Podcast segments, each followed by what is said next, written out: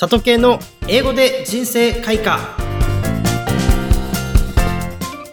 Hello everyone, I'm your host today, K Sato 皆さんこんにちは、里系です英語で人生開花第21回をお送りいたします今回もぜひお楽しみくださいそれでは早速今日の名言を紹介していきます My life didn't please me, so I created my life. My life didn't please me, so I created my life. 私の人生は楽しくなかった。だから、私は自分の人生を想像した。ここ、シャネル。人生がつまらないなら、作り出すという考え方はとても素敵ですね。シャネルという名前は誰もが聞いたことがあるのではないでしょうか。物事を環境のせいにせず、0から1を生み出すエネルギーこそが、このように時代を超えて我々の生活にも溶け込んでいるのかもしれませんね。それでは、ダイアログを聞いていきましょう。Now let's get started. I'm not into something. Everything seems empty. How do you make your life fun? If I were you, I would challenge something new. Your life doesn't please you. You should create your life by yourself. はい。ちょっと名言の形を変えてご紹介にはなりましたが、一個ずつ見ていきましょう。person A のセリフです。I'm not into something. これ、not がついてますけども、not を取って be into 何々で何々にハマっているという表現になります。なので、何かにハマっているものがないという意味ですね。まあ、特に取り組んでいるものがないといった捉え方でできるのかなと思います。なので、I'm not into something. で、最近ハマってることがない、今ハマってるものがないというような表現ですね。例えば、英語にハマっているっていう時には、I'm into English って言えますし、映画にハマっているっていう時には、I'm into movies っていう風に伝えることができます。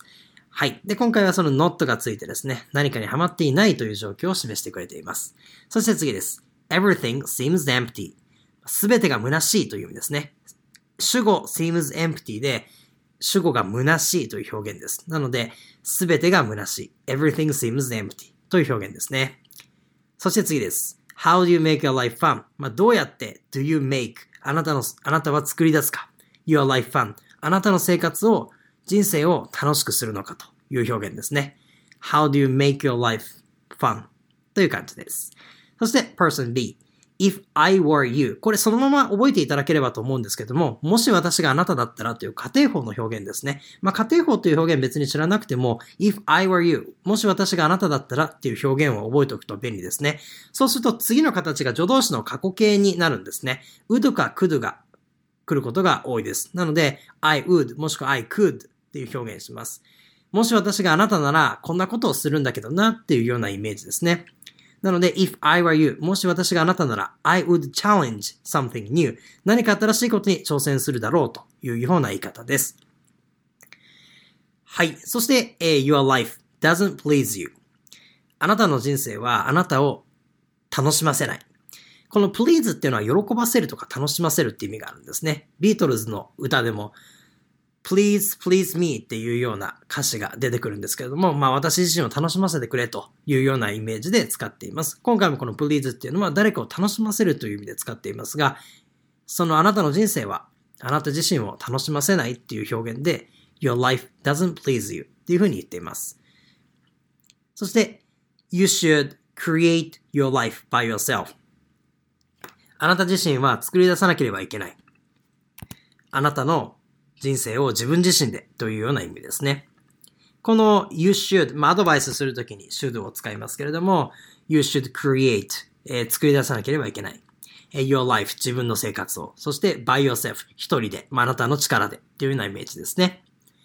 はい。まあ、発音に関してはそこまで、あの、th の発音とかをぜひ注意していただきつつですね、普通に読んでいただければと思いますので、そこまで難しい表現はないかなと思います。新しい表現とかはね、えー、ぜひここでしっかりと掴み取ってもらえると嬉しいです。Person A から見ていきましょう。一緒に頑張って音読をついてきてください。いきます。I'm not into something. はい、皆さん。I'm not into something. Everything seems empty. Everything seems empty. How do you make your life fun? How do you make your life fun? これ、ちょっと一回で言ってみましょうか。なので、今3分あるんですけれども、一気に、その実際の会話をイメージして伝えていきます。では、ちょっとこれまとめて読んでみますね。I'm not into something. Everything seems empty. How do you make your life fun? はい、皆さん。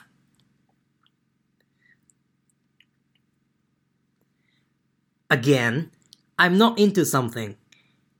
Everything seems empty. How do you make your life fun? はい、皆さん。Okay. Person B のセリフです。If I were you, I would challenge something new. If I were you, I would challenge something new. Your life doesn't please you. You should create your life by yourself. Your life doesn't please you. You should create your life by yourself. はい、いかがでしたか？環境や状況っていうのは与えられるものではなく作り出していくというものなんですね。情報がたくさんある現代社会の中でいかにいい情報を効率よく手に入れるかについて意識が行きがちですが、いろんな情報を使って自分で新しいものを想像するという人生も楽しそうですね。世の中にあるものをただ享受するだけではなく、その情報をもとに自分なりの楽しい人生のあり方を見つけていく。これが現代でできたら、もっともっと人生は豊かになりそうです。人間はエネルギーの塊です。それを無駄に使うのではなく、意味のあることやワクワクすることに使っていくと人生が豊かになりそうですね。ということで、改めて今日の名言は My life didn't please me, so I created my life でした。